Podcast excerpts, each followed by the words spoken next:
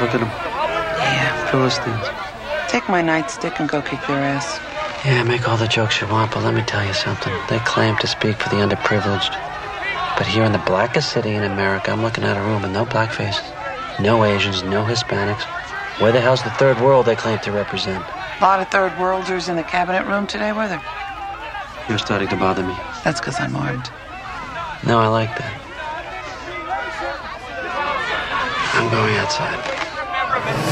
Hey, Charlie, what's going on? The president lost his first choice of a site for the library. What happened? There's an 18th century farmhouse they can't take down. They'll find another site. Yeah. Anyway, he's kind of in a mood. They shouldn't be talking to him now about the library anyway. We're not going anywhere for a few years, right? Well, I think that's what's got him in a mood. Yeah.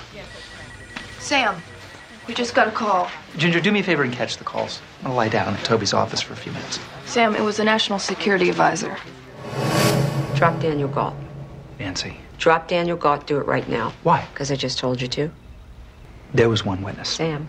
Earl Lidecker, a low level State Department staffer who confessed to FBI counterintelligence officers that he and Galt had conspired to send U.S. economic analysis documents to Soviet agents at the Russian embassy. According to retired KGB Colonel Oleg Prosorov, a search of the files in Lubyanka reveals only one reference to Galt that he was approached in 1943 and labeled highly uncooperative and a poor prospect for recruitment.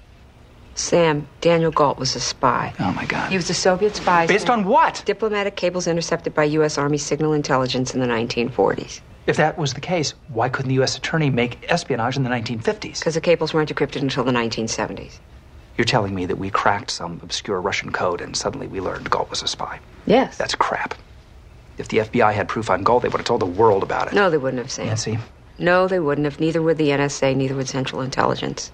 You don't show someone you've broken their ciphers unless you have to. Galt was long dead. But before he was, he was an agent called Blackwater. He was a delegate at Yalta, and he returned to the U.S. by way of Rostov, where he was awarded the Order of Lenin.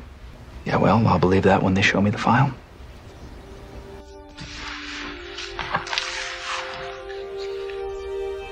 That's not an FBI file. It's an NSA file. Nancy, I'm classified, but I don't have code word clearance, I know.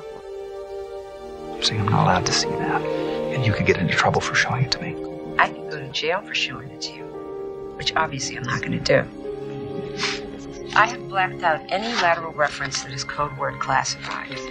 Those are the only things I've blacked out, and they are in no way relevant to your question. Do you believe me? Of course. Go ahead. You're probably wondering what all of this has to do with social equality. No, I'm wondering where France really is. Guys, we want to thank you very much for coming in. Hang on, we're gonna finish this.